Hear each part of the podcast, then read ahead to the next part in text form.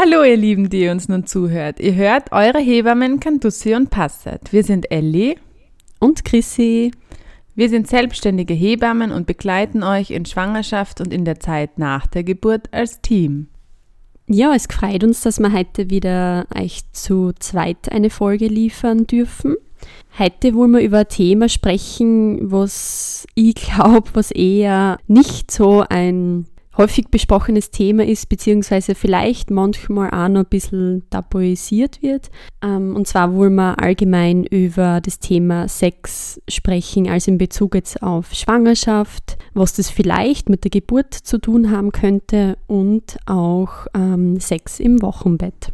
Genau. Und ich muss dir ehrlich sagen, Chrissy, in der Vorbereitung der Folge ist mir selber auch aufgefallen, dass ich das Thema etwas stiefmütterlich behandle in meinen Vorsorgen. Das heißt, es wird für mich jetzt auch nochmal einen neuen Stellenwert bekommen in der Vorsorge.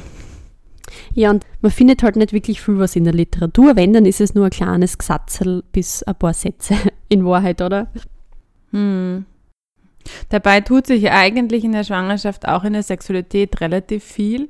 Also das erste ist halt mal, dass in der Frühschwangerschaft, dass man mal sagen kann, dass es nicht gefährlich ist, Sex zu haben, dass es auch keine Kontraindikation ist, dass man äh, schwanger ist sozusagen, dass man jetzt sagt, okay, jetzt darf man keinen Sex mehr haben, weil das irgendwie da die Gefahr gesteigert wäre, dass da eine Fehlgeburt oder sonstiges entsteht.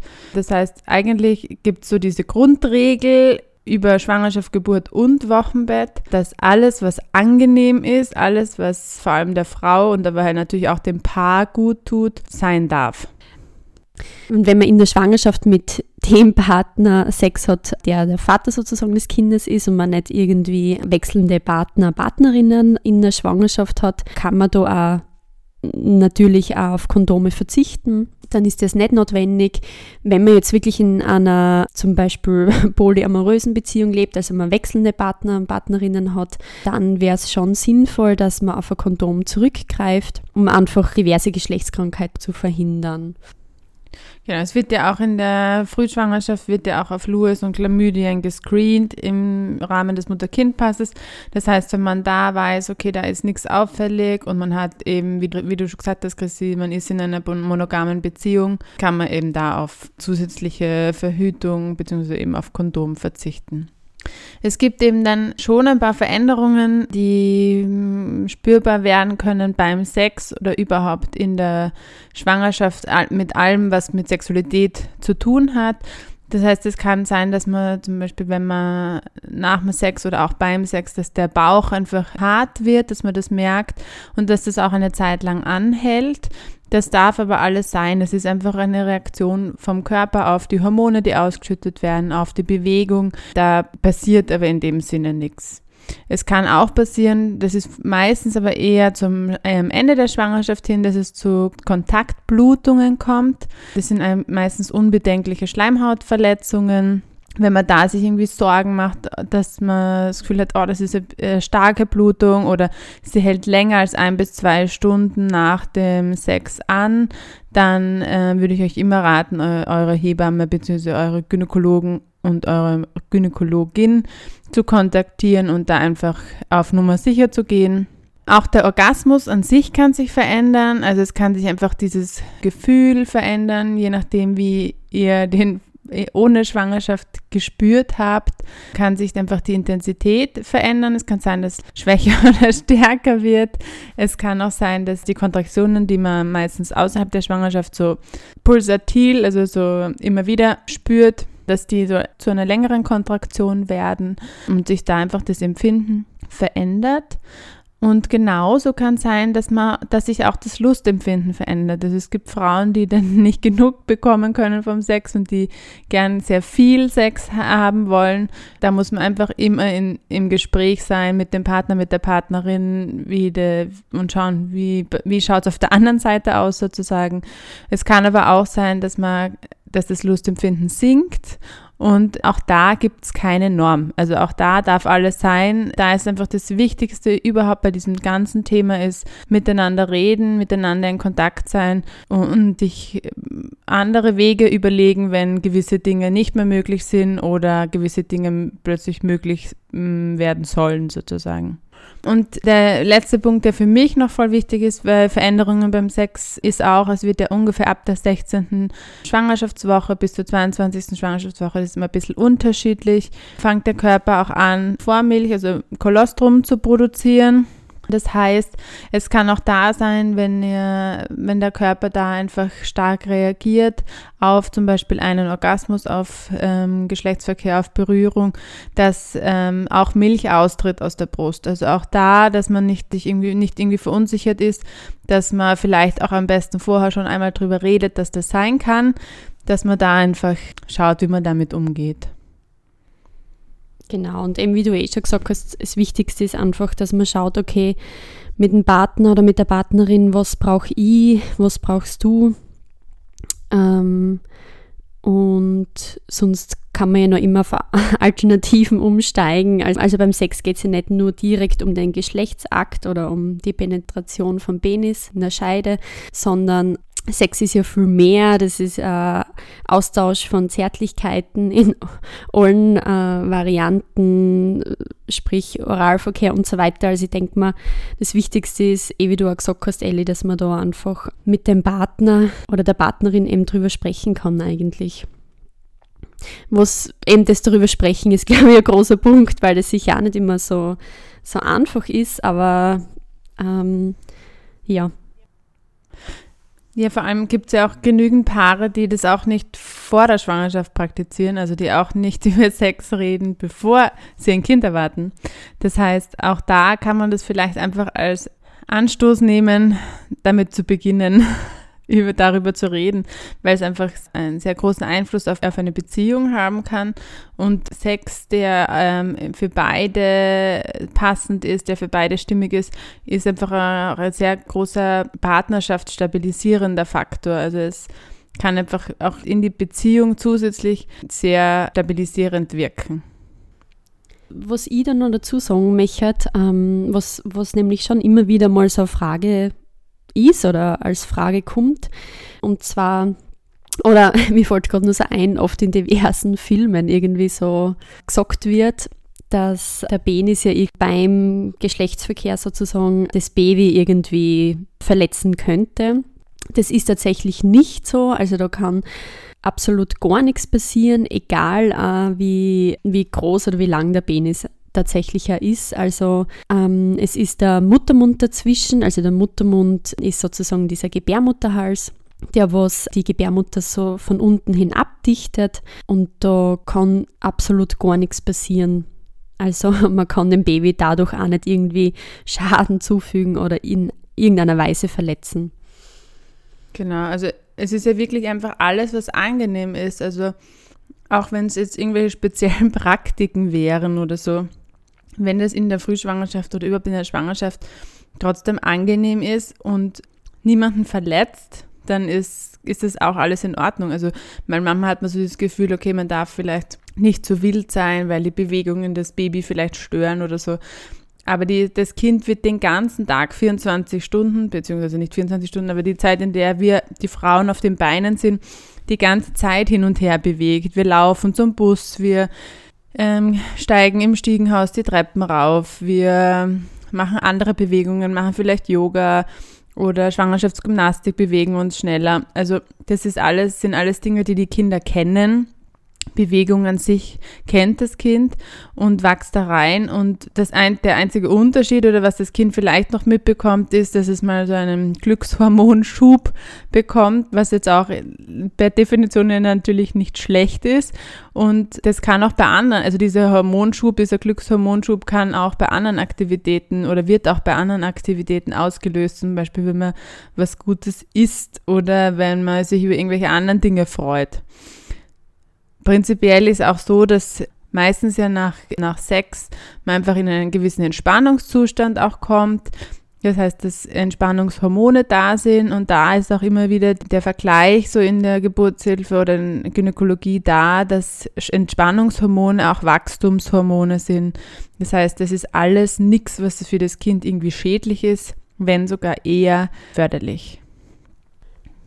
Ja, was vielleicht ein Grund wäre tatsächlich, ähm, den Sex ein bisschen nach hin, hinten anzustellen, beziehungsweise auf Sex zu verzichten, wäre, wenn es jetzt da wirklich in der Schwangerschaft mal zu Blutungen kommen sollte, war es, dass diese Blutung jetzt nicht, also diese Kontaktblutung nicht vom äh, Sex kommt, sondern einfach ja ohne irgendeine Penetration oder ähm, so zustande kommt.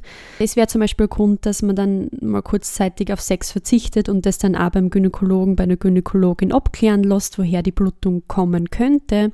Falls vorzeitige Wehen da wären in der Schwangerschaft, dann wäre es da in dem Fall auch zu empfehlen, dass man auf Sex verzichtet, weil diese zusätzliche Penetration beziehungsweise falls es dann zu einem Orgasmus kommt und die Gebärmutter sie dadurch kontrahiert, ähm, das in dem Fall, wenn schon vorzeitige Wehen da sind, nicht unbedingt förderlich wäre. Also da würde man auf alle Fälle empfehlen, auch in dieser Zeit einfach darauf zu verzichten.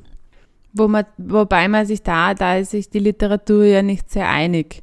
Also da gibt es ja, also oft ist es so, dass eigentlich so die Grund Information, die man kriegt, ist bei vorzeitigen Wehen wirklich Sex weglassen, weil man halt einfach, weil niemand irgendein Risiko eingehen will, oder?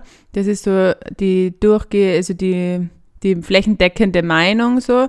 Ähm, aber es ist auch so, dass ja eigentlich bei Frühschwangerschaften da die Oxytocin-Rezeptoren, das Oxytocin wird ausgeschüttet beim Orgasmus, das Liebeshormon, und dass diese Oxytocin-Rezeptoren ja in der Frühschwangerschaft noch gar nicht da sind. Das heißt, die Gebärmutter eigentlich darauf nicht wirklich reagiert. Die reagiert, wenn dann, ähm, eher auf die Kontraktionen oder eben auf die verstärkten Bewegungen oder so wenn sie, wenn sie da schon irgendwie Frühgeburtsbestrebungen sozusagen da sind.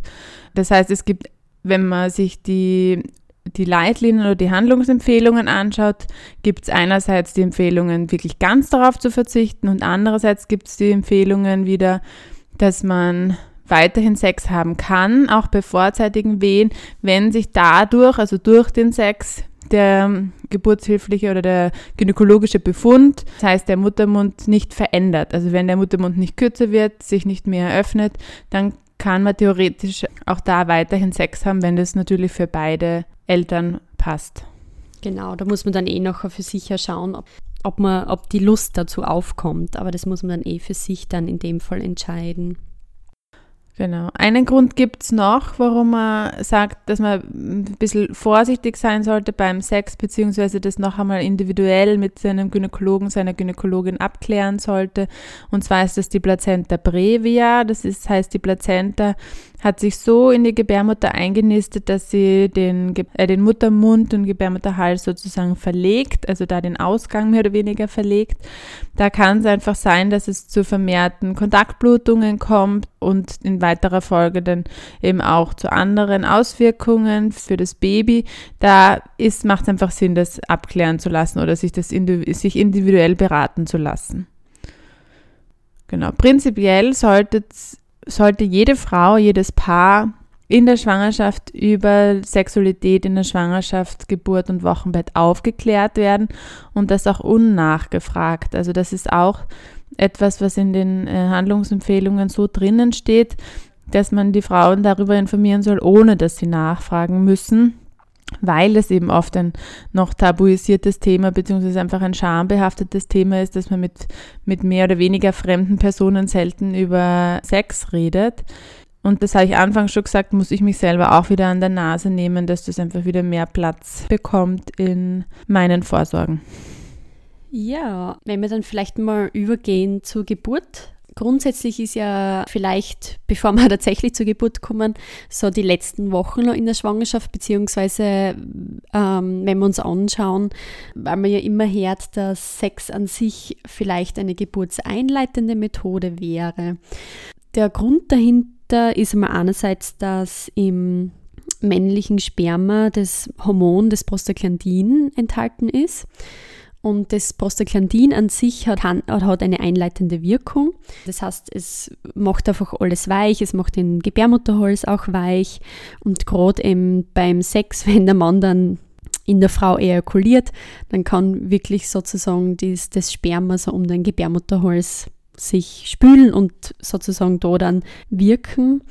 Da muss man dazu sagen, dass wirklich eine gewisse Geburtsbereitschaft schon da sein sollte, dass nachher dieser Sex tatsächlich eine einleitende Wirkung hat. Es ist an sich beim Sex nicht nur dann die einleitende Wirkung, was das Prostaglandin hätte, sondern auch im besten Fall, wenn die Frau vielleicht einen Orgasmus hat, wird Oxytocin ausgeschüttet. Das ist das Liebeshormon, das Bindungshormon und dieses Oxytocin ist für die Geburt unerlässlich. Das Oxytocin ist dazu da, dass sie die Gebärmutter eben kontrahiert, also sprich zusammenzieht. Und wenn man dann eben die Frau noch einen Orgasmus dazu hat, dann kann diese Kombi sozusagen von Oxytocin und Prostaglandin, könnte es wirken, aber wie gesagt, da muss wirklich eine gewisse Bereitschaft vorhanden sein. Grundsätzlich, weil ich gerade jetzt über die geburtseinleitende Möglichkeit sprich, was das Thema angeht, es gibt auch noch die Brustwarzenstimulation bei der Brustwarzenstimulation ist so, dass man die Brustwarzen für eine gewisse Zeit stimuliert, dann macht man wieder Pause und dann stimuliert man es wieder. Das kann man zum Beispiel über eine Stunde machen. Und durch diese Stimulation ist so, dass auch das Hormon des Oxytocin ausgeschüttet eben wird. Und das könnte eben auch eine einleitende Wirkung haben. Genau, jetzt bin ich ein bisschen abgedriftet oder ein bisschen ausgeschweift, aber das Thema gehört da einfach auch dazu, weil diese Hormone beim Geschlechtsverkehr natürlich auch ausgeschüttet werden.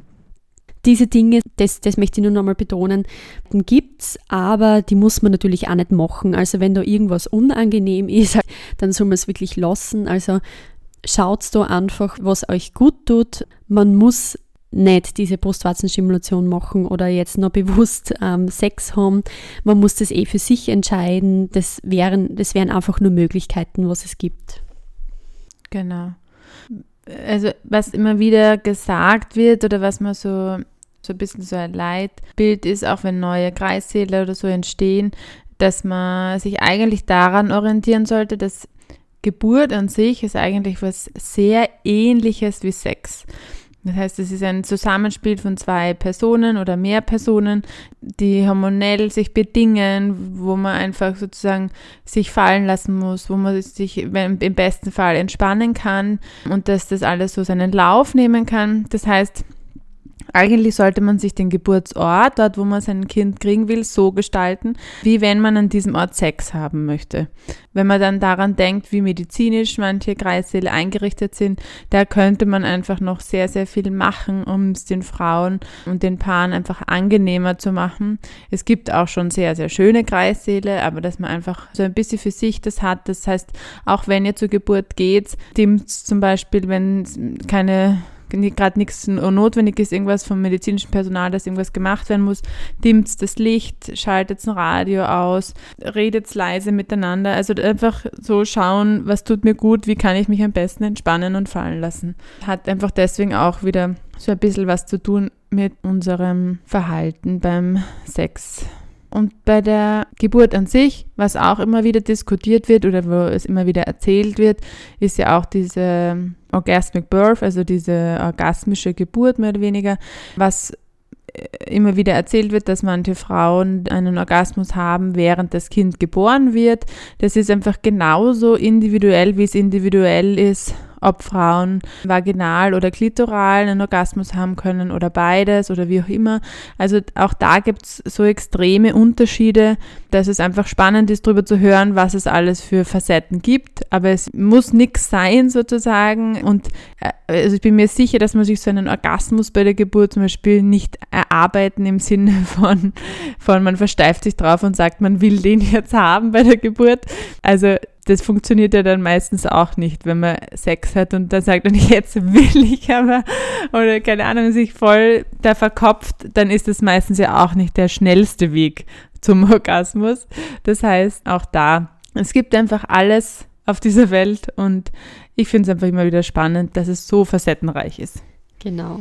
Und einfach, dass wir es einmal gesagt haben, dass man es einmal gehört hat, einfach, gell? dass diese, genau. dass das eben auch gibt und auch das auch gibt, normal ist, ja, wenn es genau, wäre. Genau, genau, genau.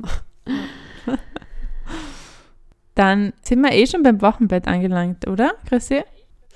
Ja, und ich finde, es ist äh, weil du gesagt hast, dass, mit die, dass du das gern mehr in die Vorsagen einbringen magst, mhm.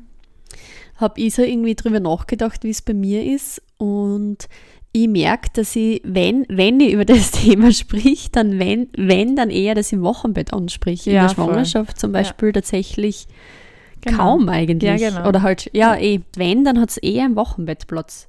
Interessant. Ja, voll. Weil es im Wochenbett, finde ich, auch noch einmal mehr nicht diesen nur Sexcharakter hat, sondern im Wochenbett geht es auch, auch halt auch wieder dann um Verhütung. Genau. Dann ist der Zugang, auch bei Frauen und Paaren, die sich sehr schwer tun, über dieses Thema zu reden, ist der Zugang dann auch wieder leichter, weil es fragt sich leichter danach, wie, wie kann ich jetzt verhüten, als wie kann ich jetzt Sex haben. Oder kann ich jetzt Sex haben? Und ich glaube auch, weil es ja immer wieder so, oder ich, ich höre es und du glaube ich eher, Elli, dass wir es ja immer wieder hören, dass, die dass im Krankenhaus schon die Information oft weitergegeben wird, solange wie das Wochenbett ist, also diese sechs bis acht Wochen, muss man auf Sex verzichten. Ja, wo du das richtig stellen musst ja, sozusagen, ja, oder? Tatsächlich, ja. ja, ja. Weil, also das ist wirklich was, was mich ein bisschen wütend macht, diese Empfehlung. Also ich verstehe den Hintergrund schon auch. Der kommt einfach noch aus einer anderen Zeit, wo das einfach als Schutz der Frauen gegolten hat, dass man gesagt hat, okay, äh, sie dürfen jetzt sechs bis acht Wochen keinen Sex mit ihrer Frau haben, so auf die Art. Aber erstens äh, ist es einfach was ganz, also ich finde es ganz eklig, so ein, der Frau so eine passive Rolle zuzuschreiben. Und außerdem finde ich es total bescheuert, den Frauen ihre Entscheidung abzunehmen, beziehungsweise ihnen eine, ihnen eine Entscheidung vorzugeben. Und also die Frauen sollten einfach informiert werden, was möglich ist und was, sie, was, was gut ist, was vielleicht, worauf man vielleicht achten sollte, bevor man Sex hat, aber dass sie dann ganz frei entscheiden dürfen, wann will ich das. Und wenn das nach zwei Wochen wieder ist, dann ist es okay. Und wenn das nach zwei Monaten oder nach eineinhalb Jahren oder nach längerer Zeit ist, dann ist das auch in Ordnung, wenn das für das Paar passt. Also da, das ist was, was mich ärgert, dass einem, dass da die die Empfehlung sozusagen den Frauen die Entscheidungsmöglichkeiten nimmt. Ja, absolut. Ja. Also, wie ihr eben schon außerhören könnt, ist es tatsächlich eben so, dass es jetzt nicht diese Zeit gibt oder diese Vorgabe, wo ein Sexverbot mhm. herrscht, sondern genau das entscheidet wieder ihr, so wie immer. Oftmals ist es eben so, dass, ich weiß nicht, wie du das empfiehlst, Ellie, aber ich glaube, schon so, dass man sagt, okay, wenn die Geburtsverletzungen so weitgehend verheilt sind, was eigentlich auch so empfohlen wird, gell? Aber sonst steht dem nichts im Wege und sonst gibt es da auch keine Zeitangabe. Genau, das ist das Einzige, was ich sage. Schaut drauf, dass die Geburtsverletzungen verheilt sind.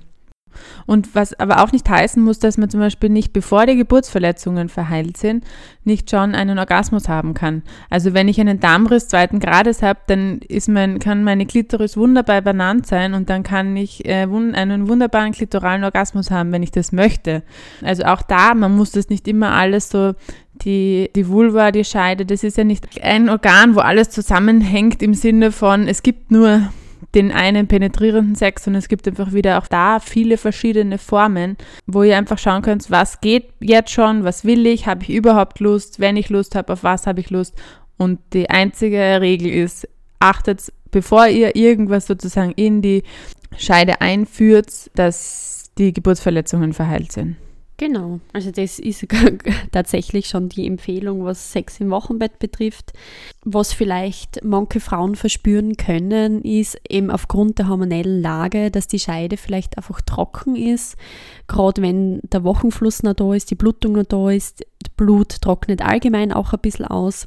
Und eben natürlich in der Stillen an sich, eben in der Kombination mit den Hormonen, äh, kann es eben zu dieser Scheidentrockenheit kommen. Da würden wir euch ein Gleitgel empfehlen, dass man mit dem so ein bisschen nachhilft sozusagen. Es gibt ja auch diese, ich weiß nicht, ob du das kennst, Christi, diesen Begriff vom Babyjahr, dass man, dass man sozusagen sagt, dass die meistens sind es die Mütter, dass die so dieses erste Lebensjahr im Babyjahr sind. Das heißt, dass so der Hauptfokus auf dieses Baby gelegt wird.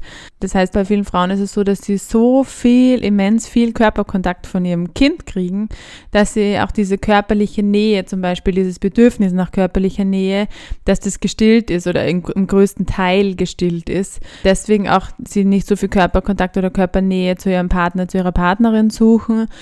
Und da ist aber einfach so die, auch das ist auch schon mit Studien untersucht, ist es so, dass die, dass die Lust in Partnerschaften, wo das jetzt nicht zu einem Konflikt wird, dass da im Moment keine Lust da ist, kehrt die Lust einfach von ganz alleine wieder zurück. Aber in welchem Zeitrahmen das muss man für sich selber einfach schauen. Also das ist einfach sehr individuell. Was wichtig ist, wenn man merkt, okay, es belastet die Beziehung, es belastet einen selbst, dann ist es eigentlich immer ein Zeitpunkt, wo man sagt, dass es gescheit ist, sich da einfach professionelle Unterstützung zu holen, was einfach heißen kann, wir gehen wir gehen irgendwo hin als Paar, wir gehen, ich gehe irgendwo hin als Frau oder ich gehe irgendwo hin als Mann und rede mit jemandem darüber, über die Situation, die mich belastet und, und schaue, wie kann ich damit besser umgehen. Genau, und das können eben zum Beispiel Psychotherapeutinnen sein, Psychotherapeuten. Da gibt es, das meinst du jetzt unter professionelle ja, genau. Ja, genau. Ja. Dass wir es konkretisieren. Ich habe nicht gewusst, dass das als Babyjahr bezeichnet wird, aber schon, also dass man diese Infos so weitergibt auch. Was, was die Frauen auf, euch auch häufig beschreiben oder was man immer wieder hört, ist auch dieses, ja, je nachdem, wie lange die Frauen stillen, aber dass das Stillen nimmt einfach oft auch sehr viel Nähe ein, logischerweise. Und es wird da beim Stillen ja auch schon Oxytocin eben wieder ausgeschüttet durch die Stimulation bei der Brustwarze, also durch das Saugen in dem Fall durchs Kind, wird schon immer wieder Oxytocin ausgeschüttet, das was dieses, das Liebeshormon sozusagen ist, das was die Frauen oft beschreiben, dass durch das Stillen schon so viel Nähe da ist, dass man da dann oft einfach auch keine Lust mehr hat, weil dieses Nähebedürfnis schon so gestillt ist sozusagen, also für die Frau schon so gestillt ist.